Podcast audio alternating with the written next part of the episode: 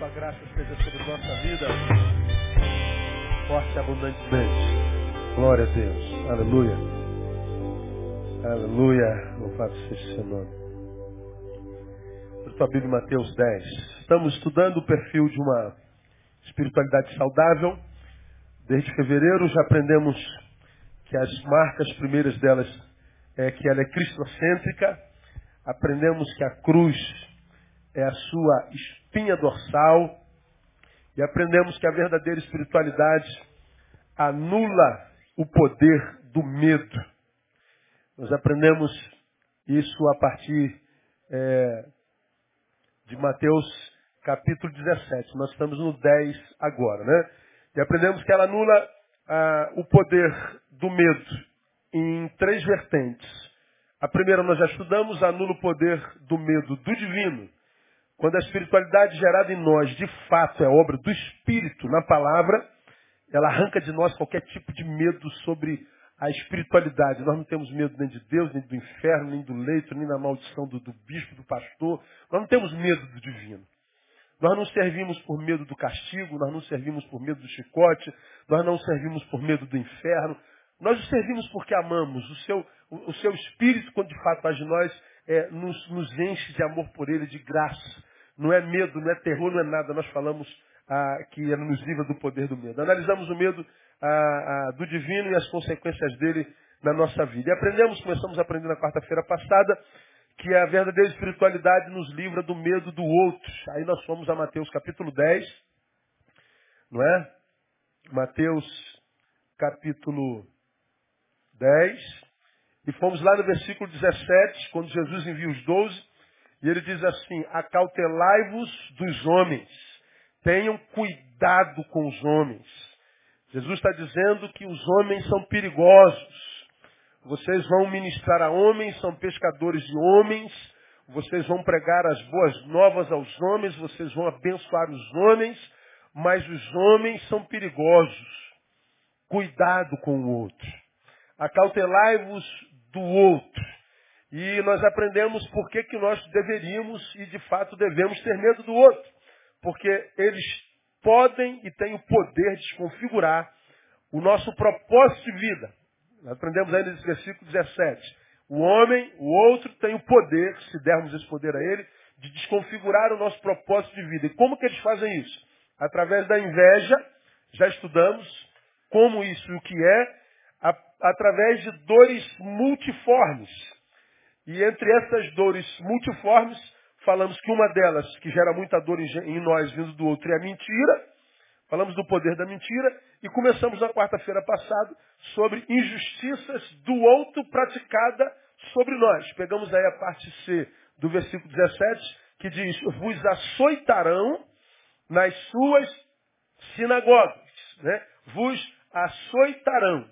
Aí é, falamos sobre injustiças. Por que, que açoitariam? Por causa de um bem não reconhecido. Logo, um bem que foi, embora feito com boa intenção e de fato foi bem, do lado de lá ele foi mal interpretado e aí eles foram tratados como que se mal tivessem feito. Os discípulos estão pregando o evangelho, não foram compreendidos e por isso foram açoitados nas suas próprias sinagogas. Injustiça, um bem não reconhecido. Nós falamos sobre isso na quarta-feira passada, não é? Ah, por isso que Jesus diz, e não nos cansemos de fazer o bem. Lá em Gálatas, Paulo fala pelo Espírito de Cristo, não vos canseis de fazer o bem. Fazer o bem cansa. Só gera fruto para nós e em nós se for feito com perseverança. Nós aprendemos tudo isso na quarta-feira passada. Injustiça em função de um bem não reconhecido. Vamos terminar esse tópico hoje falando sobre outro tipo de injustiça que advirão ou virão sobre nós por causa do bem que a gente fazemos. A gente, a gente faz. Primeiro, um bem não reconhecido. Segundo, castigo desproporcional ao mal cometido. Castigo desproporcional ao mal cometido. Veja, os discípulos recebem um diagnóstico de Jesus. Ide, vocês são pescadores de homens. prega o evangelho, ensine e batize. Mas cuidado com aqueles para quem vocês vão pregar. Parece uma incongruência, né? Falamos na quarta-feira retrasada que o evangelho é uma missão suicida. Somos presa enviada no meio de predadores. Somos como ovelhas enviadas no meio de lobos. A missão é suicida. Vocês vão fazer o bem e vocês vão ser mal interpretados. Vos açoitarão. Porque pregaram o evangelho dos discípulos, diz o texto, seriam presos, açoitados e muitos deles foram mortos. Ou seja, fizeram bem aos homens, foram mal compreendidos. Eles acharam que isso era mal. Por causa do mal feito, imprimiriam sobre os discípulos castigo. Mas até o castigo seria desproporcional ao mal que porventura os discípulos tivessem cometido. Então veja, nós não só seríamos mal interpretados, como seríamos castigados, além do mal que porventura pudéssemos cometer. Então, os discípulos pregam o Evangelho. Foram presos e açoitados. Imaginemos que pregar o Evangelho fosse de fato um crime. O castigo de ser açoitado, preso e morto seria proporcional a esse mal? Não. Eu acho que foi um castigo maior do que o mal pretenso ou pretendido. Justiça praticada com excesso é injustiça. Então, quando Jesus nos envia, nos chama, vocaciona e envia, de um lado ele diz: Vinde a mim todos vós. E a gente veio. Encontramos descanso. Recebemos estes novos. Somos selados pelo Espírito. O Evangelho não termina no 20. Começa no 20 e termina no id. Todos os que de fato vieram são enviados. Todos os que atendem ao vinde precisam obedecer ao id. Na obediência, castigo desproporcional ao mal praticado. Injustiça. Bom, aqui nós vamos para a prática vivencial. Vamos pegar exemplos práticos, por exemplo, na igreja local. Prática do evangelho comum. Nós evangélicos somos seres humanos como qualquer outro ser humano. Sim ou não? Ou quando nós nos convertemos, nós somos absorvidos por uma humanidade diferente? Acho que não, né? Quando a gente se converte, a gente continua gente. Sim ou não? Então diga para o irmão que está do seu lado, você ainda é gente. Agora deixa eu fazer uma perguntinha idiota para os irmãos. Existe algum momento na vida que parece que a gente esquece disso? O crente, ele é danado para esquecer disso. Quer ver uma coisa? Ah, o sujeito se converte. No início, pô cara, quando a gente se converte, a gente fica muito apaixonado. A gente, a gente quer enfiar Jesus até na goela do cachorro, até o cachorro, a gente quer que se converta. A gente está tão impactado pela palavra, pela libertação, quando a gente venceu o pecado, a transformação, quando o novo homem nasce na gente, a gente se sente tão, tão, tão feliz, para quem experimentou conversão, sabe o que, que eu estou falando. Né? Quem só mudou de religião, coitado, desculpa, irmão, você não vai entender o que eu estou falando. Ah, ah, quando a conversão é real, a alegria do Senhor invade nosso ser. Aquela paz que excede todo entendimento, que a, mente não alcança e o coração não discerne. Só vivendo isso, a gente chega em casa, a gente quer contar para todo mundo, a gente chega no trabalho e quer contar para todo mundo. A gente a está na igreja segunda, terça, quarta, quinta, sexta, sábado, A gente vira quase um fanático. Nós somos tomados por uma santidade primeira, que a gente, a gente, meu Deus, eu quero que o mundo inteiro saiba disso. Essa é quase sempre a realidade do novo convertido. Acha isso no velho convertido. Mostra um velho convertido com essa paixão. O que a gente vê é um monte de gente que é tomado por uma, uma espiritualidade de uma intensidade tremenda. Já preguei sobre isso aqui. Aquela de Pedro. que vê Jesus andando sobre o mar e todo mundo se amedronta. E a espiritualidade lança fora tudo medo. Jesus diz, não tem mais, sou eu. Como que é o Senhor? Sou eu, Pedro. Pô, não estou enxergando bem. Como que é o Senhor? Se é o Senhor, me manda aí ter contigo. Ué, vem. O Pedro, sempre o Pedro, colérico, vou. Ele mete o pé na água com fé e o pé não afunda. Ele dá um passo, dois passos, três passos. Aí a onda começa, né? vento. Ele tira os olhos de Jesus e olha para as circunstâncias. Quando ele olha para as circunstâncias, o que a acontecer com ele? Afunda. Jesus vem, o pega pela mão, leva para dentro do barco. Que temeis, homem? Quando você crê, você anda sobre as águas. Quando você teme, elas te submergem, elas te engolem. O poder de vocês sobre as circunstâncias tem a ver com a fé. E a fé muda a visão que nós temos das circunstâncias. Pedro diz assim, se é o Senhor, me, me, me manda ter contigo. E ele foi. Ele teve uma, uma fé de uma intensidade tremenda, porque para pisar na água tinha que ter muita fé. Ele tinha uma fé de muita intensidade, mas de pouca duração. Porque ele viveu toda a fé que tinha em três passos, o quarto, ou no quarto ele afunda. A maioria dos crentes são assim. No início, uma intensidade tremenda. Mas por alguma razão, essa fé vai fenecendo, fenecendo, fenecendo, fenecendo, fenecendo, e alguns se encontram como alguns aqui hoje, longe de Deus, da fé, do reino, consequentemente de si mesmo. Não consegue mais ter fome por ele, sede por ele, desejo pelo que é dele.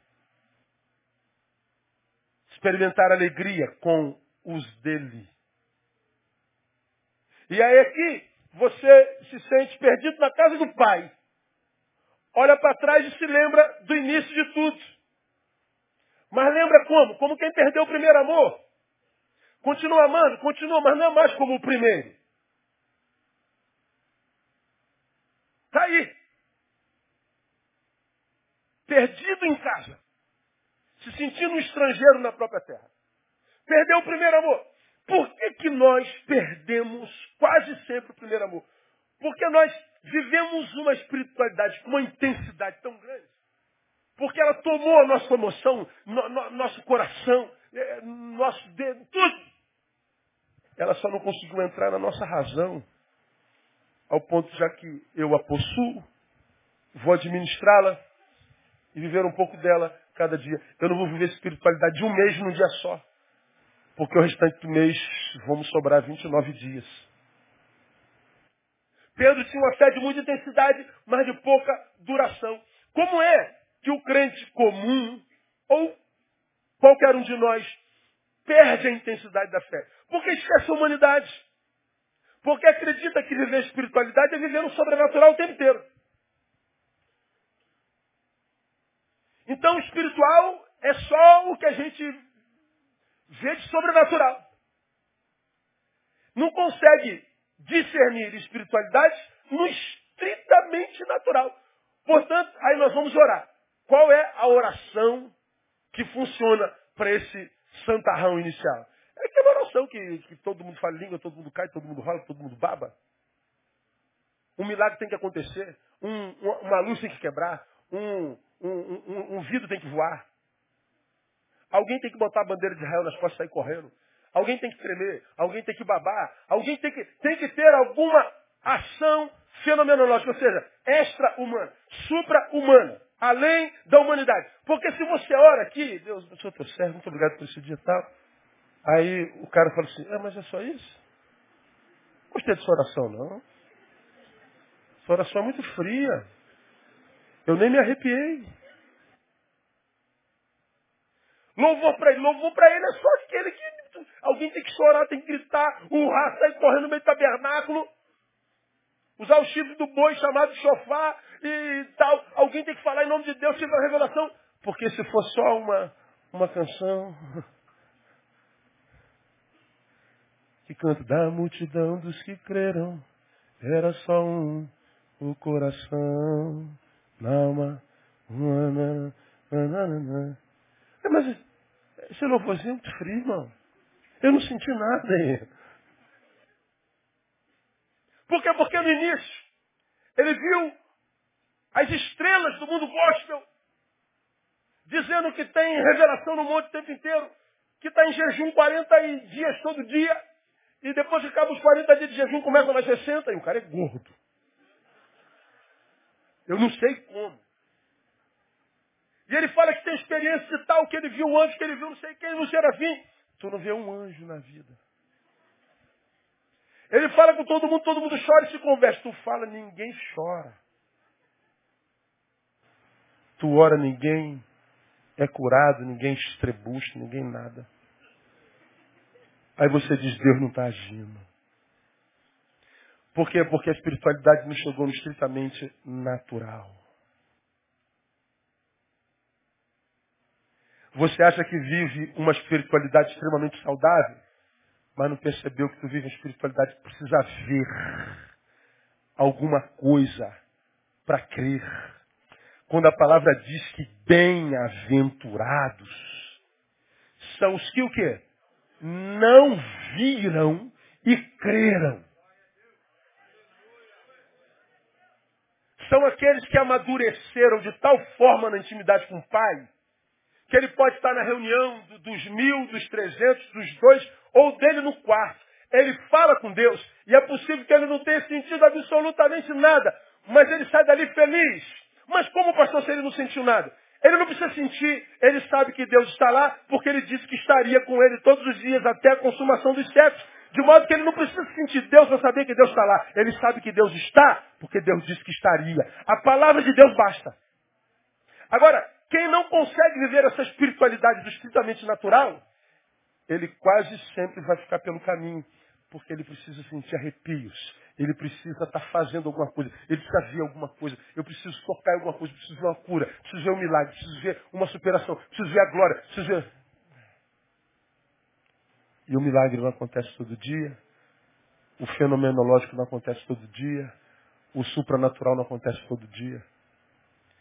Porque a luz do Evangelho, viver sobrenaturalmente é viver o natural sobrenaturalmente, ou seja, com excelência.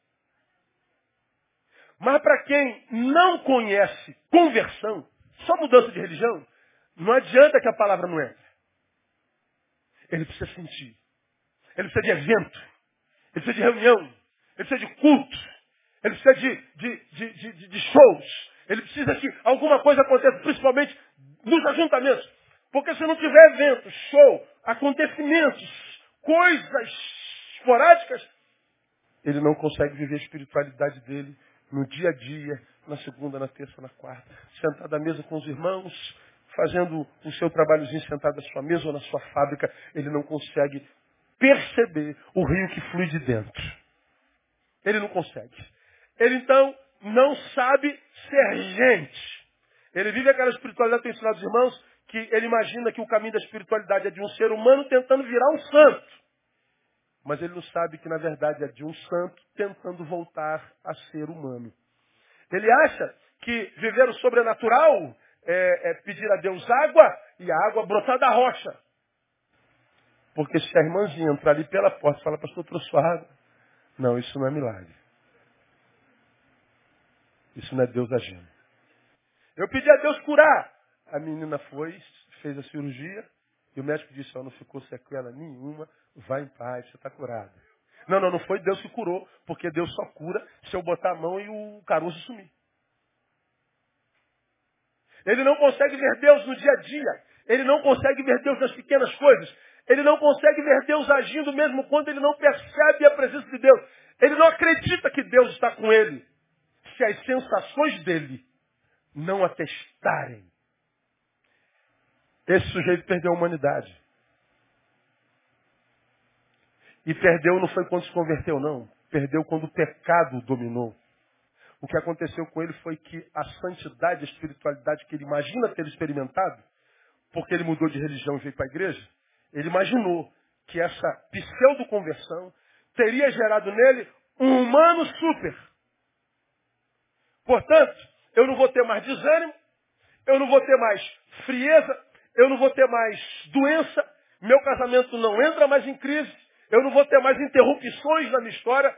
Eu agora sou o filho de Deus. Deus me fez por cabeça e não por cauda. Então, nada mais de ruim acontece no campo da humanidade. Só acontece com quem não é de Deus. Aí, quando acontece com esse sujeito qualquer percalço, frustração com Deus, decepção com Deus, Onde é que Deus estava? Como que Deus pode ter permitido uma coisa dessa acontecer? E o que, que aconteceu? Ah, meu dente, o dentista falou que está com cárie, pastor. Bom, esse camarada que esqueceu que é humano, ou seja, não sabe ser humano, é o mesmo camarada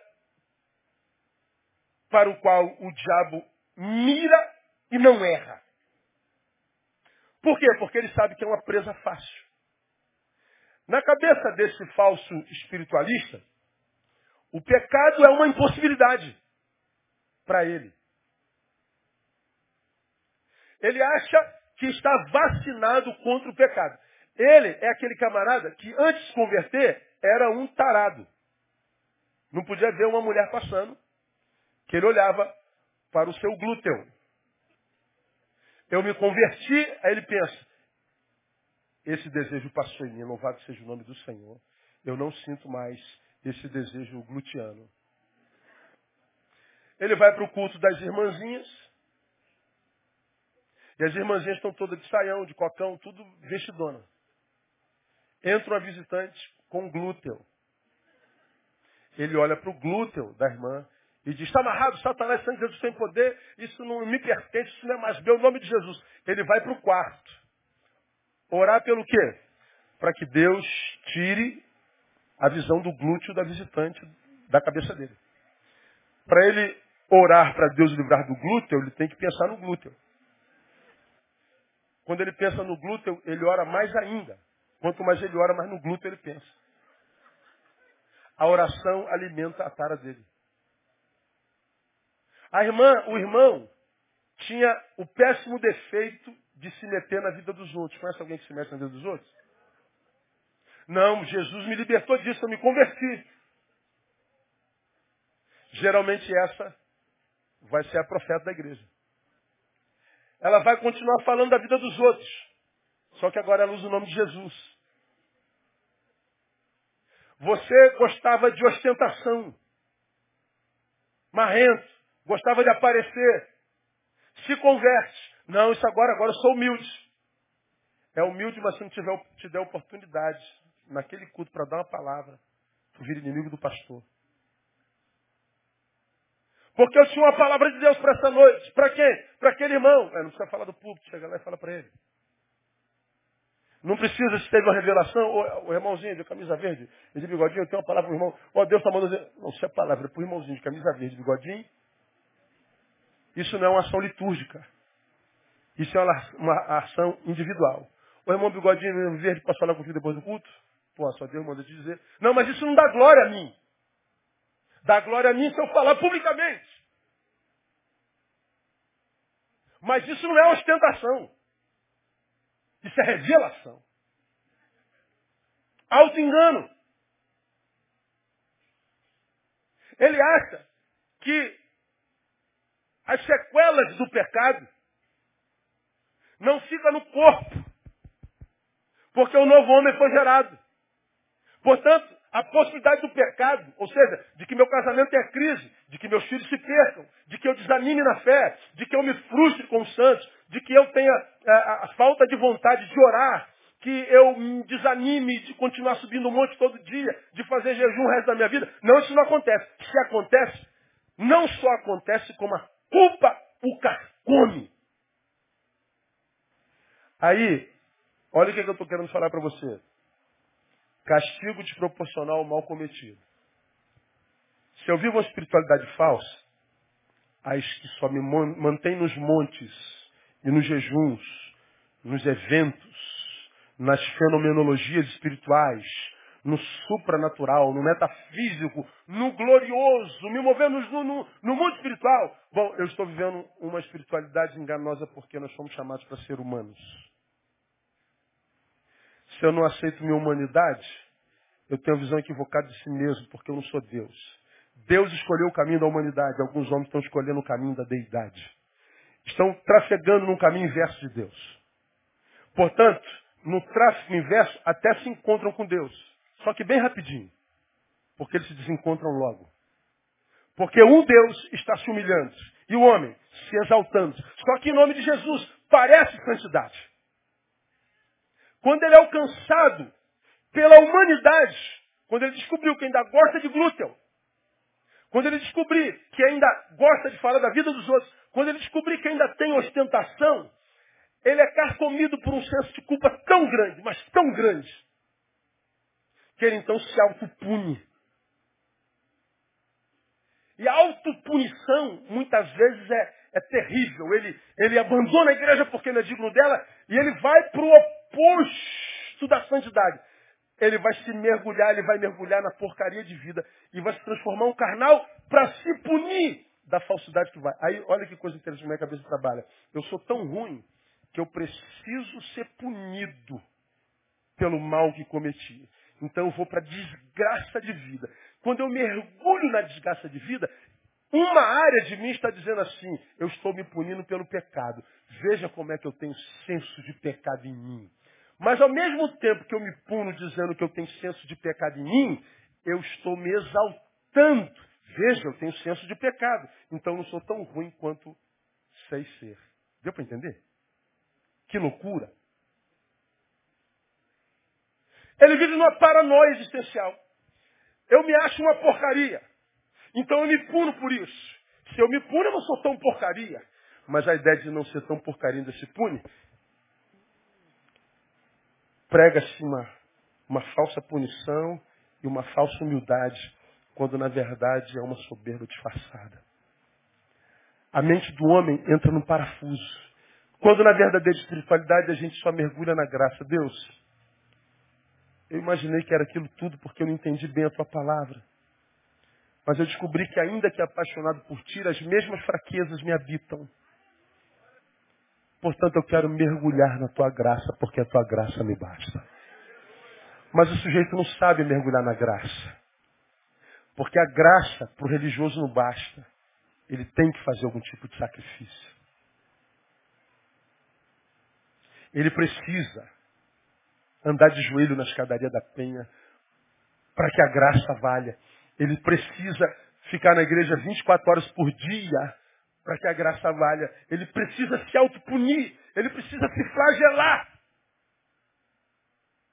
Ele não consegue mergulhar na graça. Ou seja, ele imprime a si mesmo um castigo maior do que o pecado que cometeu. E quase sempre qual é o pecado do religioso? Ser humano. Só isso. É muito mais fácil você estar sentado aqui, ó, tocando o seu teclado. Não quer dizer que o nosso tecladista faça isso. O nosso não, o nosso é uma benção. Eu estou aqui teclando, a irmãzinha está sentada no primeiro banco, com a sainha de um pau, branca, e a calcinha vermelha. Aí ele está aqui tocando, olha lá. Não, eu não estou vendo isso. Em nome de Jesus, repreendo, eu não estou vendo. Isso é coisa do diabo. É muito mais fácil falar assim, eu tenho uma menina aqui na minha frente, atrapalhando o meu culto. Eu quero que o Senhor tenha misericórdia de mim. Vira o teclado para lá e toca olhando para lá. Já teve vez de eu estar sentado aqui, minha esposa sentado lá, e a irmãzinha aqui com a perna aberta, com a calça aparecendo. Falei, meu amor, faz favor. Irmã fulana, fecha sua perna, perna porque eu estou vendo a sua calcinha. Eu não vim à igreja para ver isso. Pastor Neil, meu irmão, entrega ali para mim, por favor. A irmã quase morreu. Agora, eu não estou falando que ela é pior do que eu. Eu estou dizendo que em mim há um homem que porventura gosta de ver calcinha. Estão vermelhos, irmãs? Está escandalizado, Santarrão?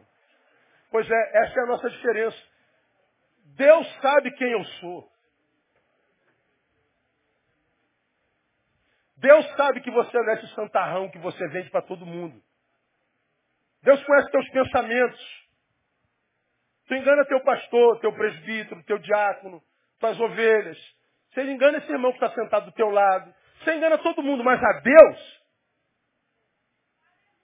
Você acha que você engana Deus? Por isso que eu prego você, respeita a inteligência de Deus, seu hipócrita.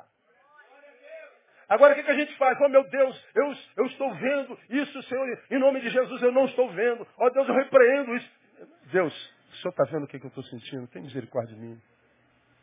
Deus, eu estou recebendo uma proposta no trabalho que está me tentando, vou ganhar um dinheiro fácil. Deus, eu estou precisando tanto. Deus me ajuda, eu estou quase cedendo a isso. Mas não, a gente cria uma teologia para pegar o dinheiro fácil. A gente espiritualiza para dar um jeitinho brasileiro. Agora, quando é que a justiça é desproporcional? Quando simplesmente eu não sei ser humano, quando eu não sei viver a espiritualidade do dia a dia, da segunda-feira, da terça, da quarta, só da, do domingo à noite, só do jejum da montanha, eu não sei ser humano. Aí a, a culpa me pega porque eu sou humano. E aí eu me impinjo, eu, me, eu infringo a mim mesmo um, uma culpa, um castigo mental, subjetivo, que me carcome, me, me lança na depressão, tira de mim a alegria da própria vida. Quando na verdade é possível que não tenha diabo nenhum aí. É só o velho homem dizendo, ó, se tu me der mole, eu te tomo de novo. Agora, tu não quer dar mole para o homem velho? Fala, homem velho, eu sei que você está aí. Mas Jesus gerou um homem novo em mim. E esse novo homem em mim é poder de Deus para dominar você. Então, embora você me tente, fique no teu lugar, porque eu vou viver para Deus. É isso que é a espiritualidade. E aí eu vou para o meu aposento e digo, Senhor, tem misericórdia de mim. Eu desejei. Eu, eu, eu pensei.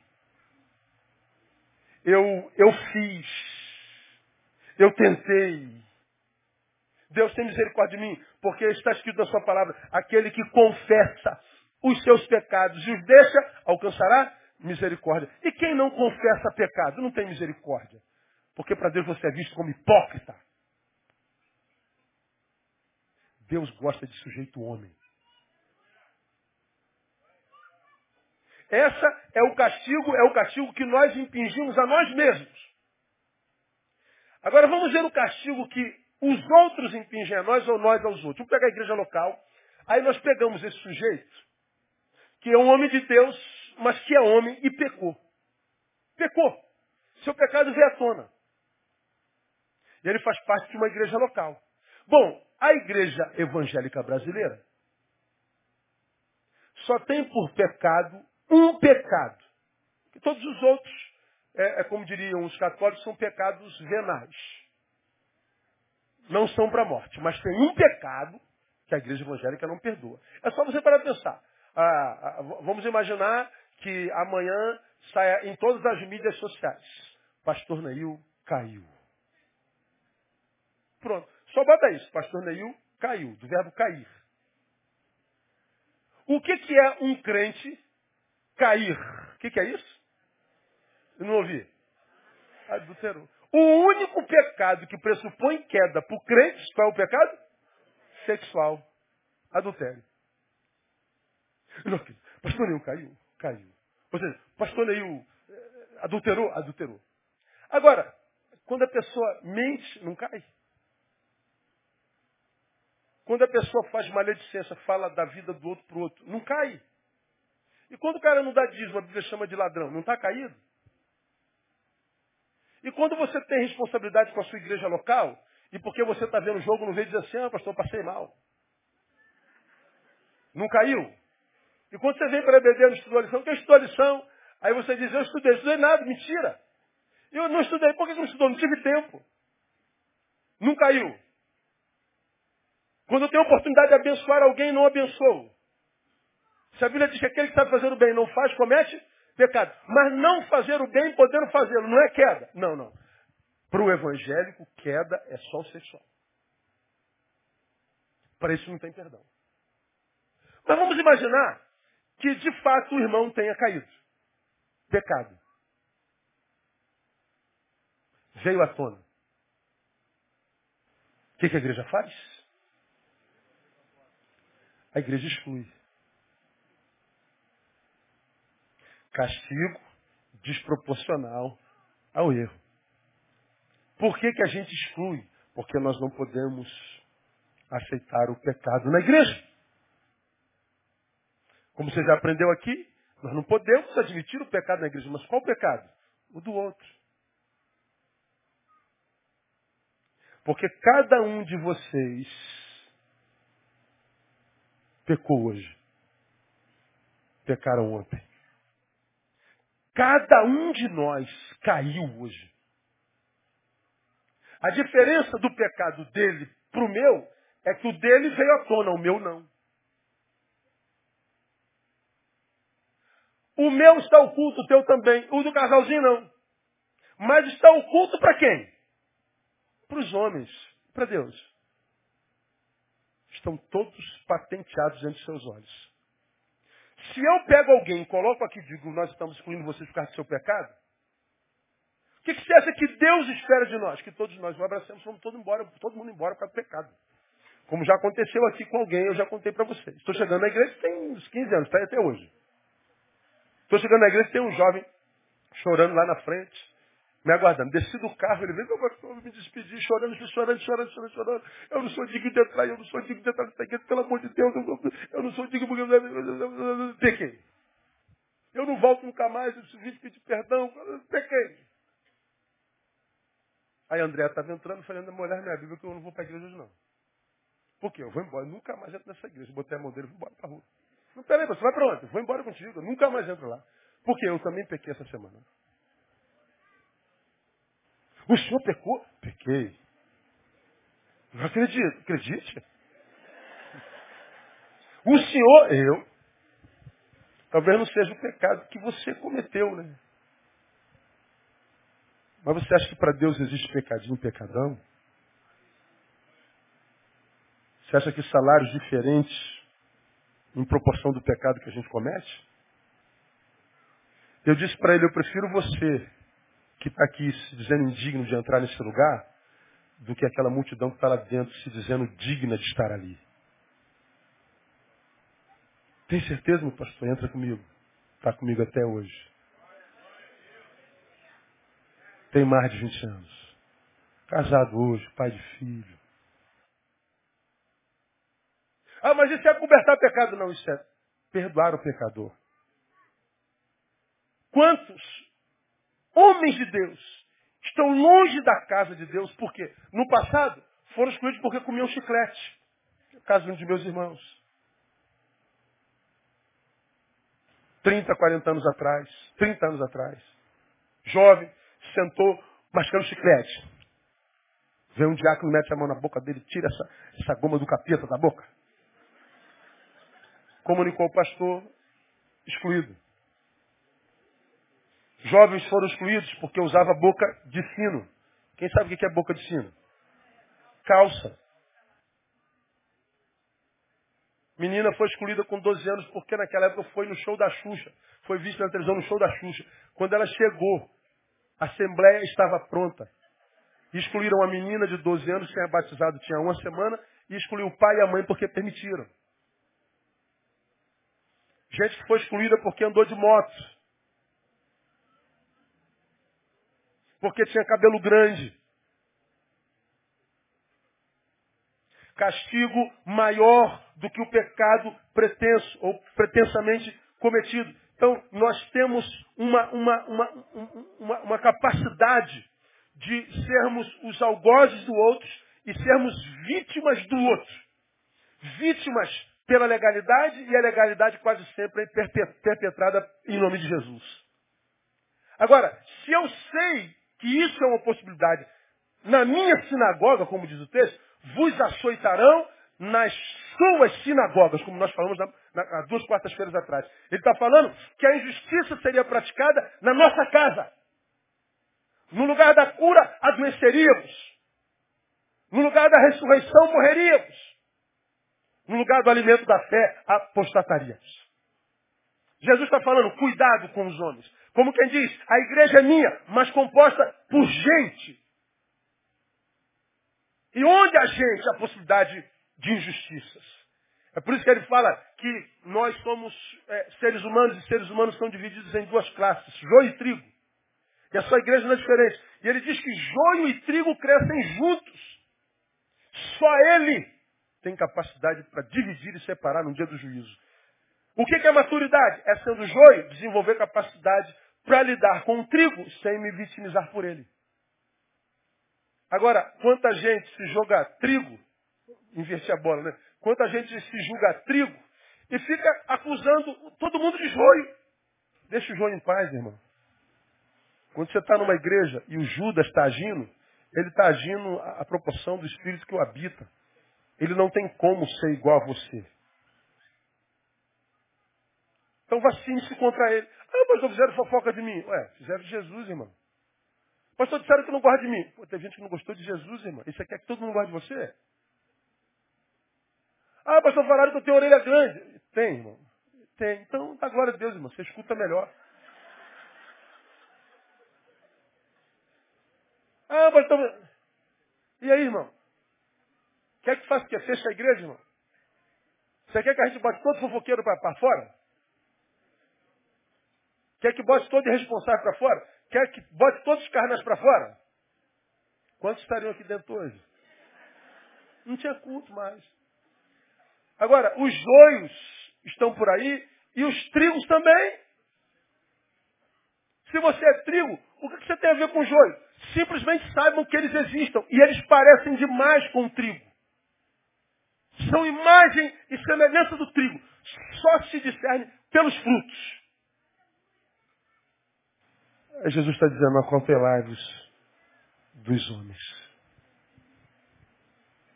Então, é fácil se entristecer na igreja, é muito fácil.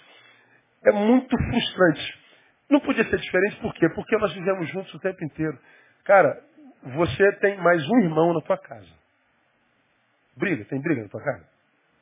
Meu Deus do céu, quando as duas filhas acima de brigar, você fala assim, ó, eu só. Eu, tem, tem, tem caixa funerária na igreja, então fica à vontade. É. E vai, é. Aí para. Se tem dois irmãos já briga, imagine mil. Imagine cem. O, o, o, Ministério Vida tem 80 pessoas. Não quer ter briga, irmão? Ah, mas a, o Ed fez fofoca do Henrique. Oh, oh, oh, me leva, Jesus. A gente, a gente, a gente projeta a imagem de uma igreja perfeita. Porque na igreja não podia ter acontecido isso. Isso não podia existir na igreja. Oh, não podia existir na igreja. Porque a igreja é de Jesus. É a igreja de Jesus composta por gente. Então qualquer um que sai da igreja porque se decepcionou, é porque não se enxerga.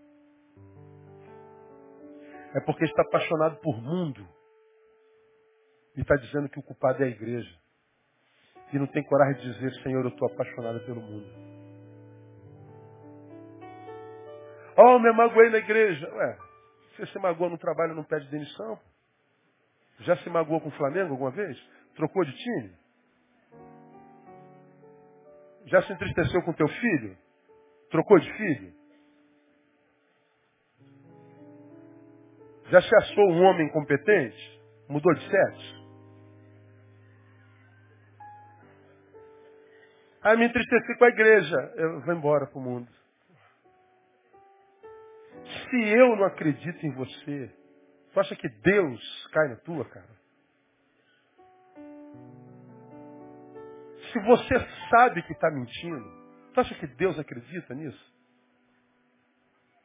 Respeita a inteligência de Deus, cara. Você está apaixonado por aquela porcaria lá? Vai, cara. Agora não vem dizer que foi por causa da, da Aline. Foi por causa da, do, do Flavão. Foi embora por causa do pastor. Por causa do som. Não, você foi porque você não tem nada a ver com isso aqui. Você foi porque você é menino. Não sabe ser contrariado. Não sabe ser confrontado não suporta a verdade quando ela é contra você. Pô, vou embora. O pastor é muito duro. Isso, vai. correr atrás de, de, de Maria Mole e gospel. E a gente vê os revoltados se autopunindo por causa de terceiros. Se autopunindo por causa da coletividade. Se autopunindo por causa de alguém que não é ele. Quando é assim, terminei. Duas realidades. Quando o sujeito acha que eu saí por causa dela, por causa deles, por causa daquilo, na verdade esse sujeito se acha o centro do universo. O sujeito que é o centro do universo, a nossa igreja está aqui, ele está sentado ali no centro onde está a mesa de som, e na cabeça dele, consciente ou inconscientemente, todos vocês que estão à sua periferia existem em função dele. Ou seja, não o contrariem. Porque ele não suporta ser contrariado. Porque ele acha que todos existem para ele e tudo existe para ele. Isso é o que? Miopia existencial. Ele se acha muito mais do que o que de fato é. Agora, procure obras para que ateste isso. Não, não existe obra, não existe fruto, não existe nada. É uma visão que ele montou a respeito dele para esconder a baixa estima que tem. E querem que todos nós outros alimentemos essa imagem. Porque quem é, irmão? Eu sento aqui no meu cantinho, na boa. Sou um adorador, vim adorar o meu Deus. Eu amo a palavra e eu vou ouvir a palavra nessa noite. E vai embora. Do Senhor, irmão, vai embora. Vai, rapaziada, irmão. Não precisa ser visto, tocado, admirado, babado, exaltado, nada. Ele vem adorar. Ah, tem alguém sentado no lugar dele? Senta no tem outro lugar aqui. aqui. Pronto, vou adorar o Senhor.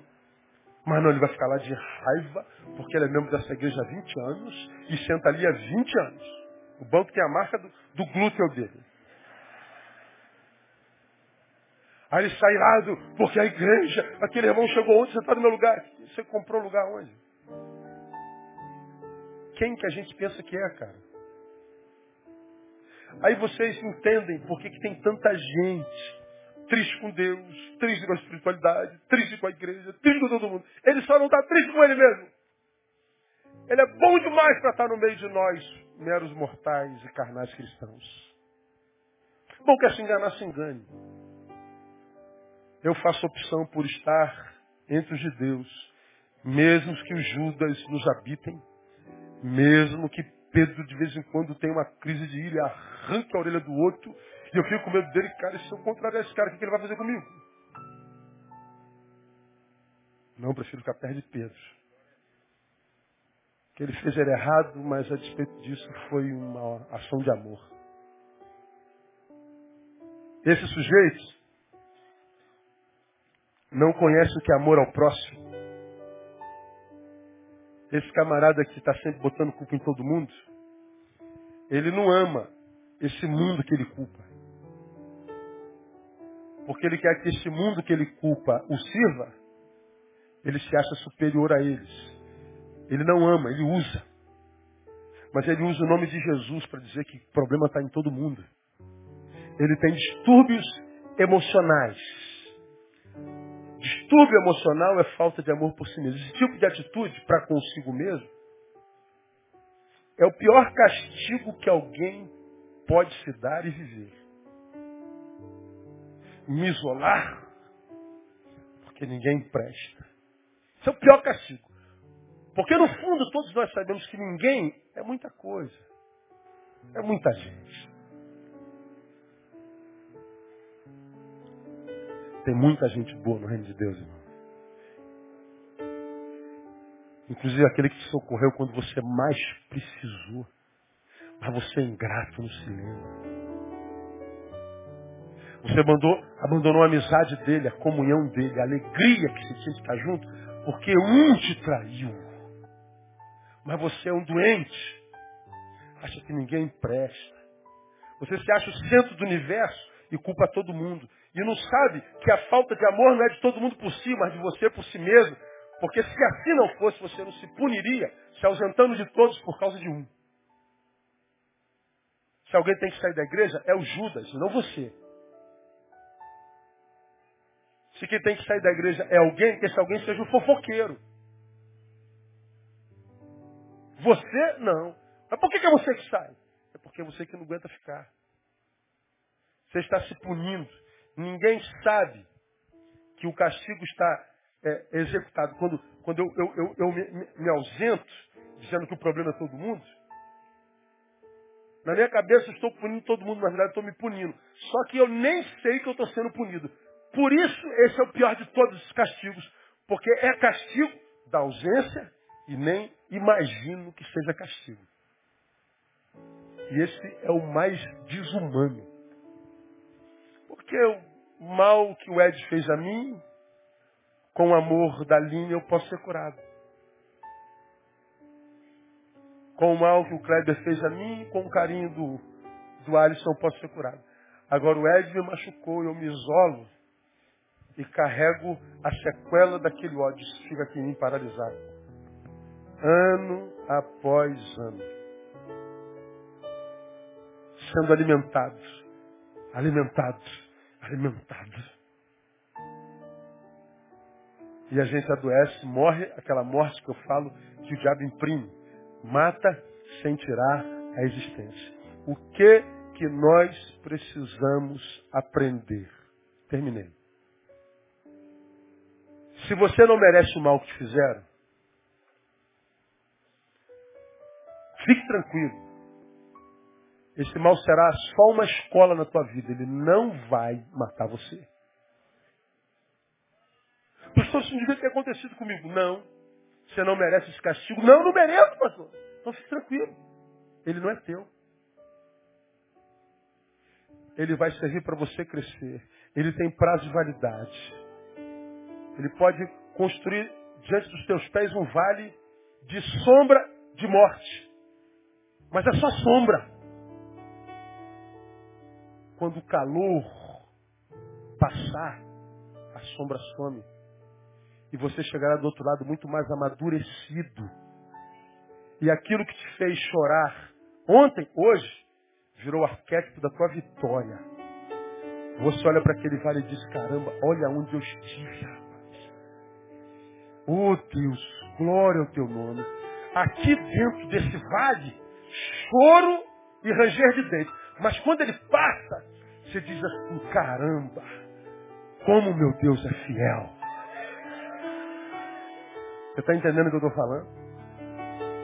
Você acha que Jó tinha como entender por que, que os filhos foram, os bois foram, a casa foi, a mulher adoeceu, ele adoeceu? Você acha que Jó tinha como entender? Não. Mas do lado de lá, ele diz assim, caramba, antes eu te conhecia de ouvir falar, mas agora meus olhos veem o Senhor. Jó merecia aquilo tudo? Não! Então fica tranquilo. No lugar da tua vergonha, dupla honra. Agora, se você não merece, mas se entrega, e culpa o João, vai ficar aqui, ó, alimentando. E você se transforma no eterno caçador de culpados. Culpado, culpado, culpado, culpado, culpado, culpado, culpado, culpado, culpado, culpado. Ou achou todos os culpados. Mudou a situação? Não. Porque os culpados estão vivendo a vida dele e você está em cadeia existencial espiritual. É um castigo muito maior do que o mal pretensamente cometido. É melhor a dor por estar na vontade de Deus do que ter prazer longe dele. Prefiro estar aqui, na comunhão com os santos que eventualmente me firam, do que estar comunhão com os ímpios que só me geram alegria. Porque a Bíblia diz que o melhor é o fim das coisas. E você só está pensando no agora. Estou com santo, me machuquei. Estou com ímpio, estou bem. É, você só está pensando no agora. Melhor é o fim das coisas. Vamos ver como é que acaba. Eu prefiro a dor por estar no centro da vontade de Deus. Porque o Deus que a gente serve diz, olha, cuidado com os homens, eles podem fazer mal. Eles vão mentir para vocês. Eles vão cometer injustiça. Mas permaneçam. Fiquem firmes. Eu venci. Eu prefiro a dor do centro da vontade de Deus do que a alegria e a paz cronológica pela comunhão com o mundo. Porque essa paz que você tem cronológica no mundo é o pior castigo que você impetra sobre si mesmo. Quem tem entendimento, entenda. Quem tem ouvidos, ouça o que o Espírito diz da igreja. Vamos aplaudir o Senhor.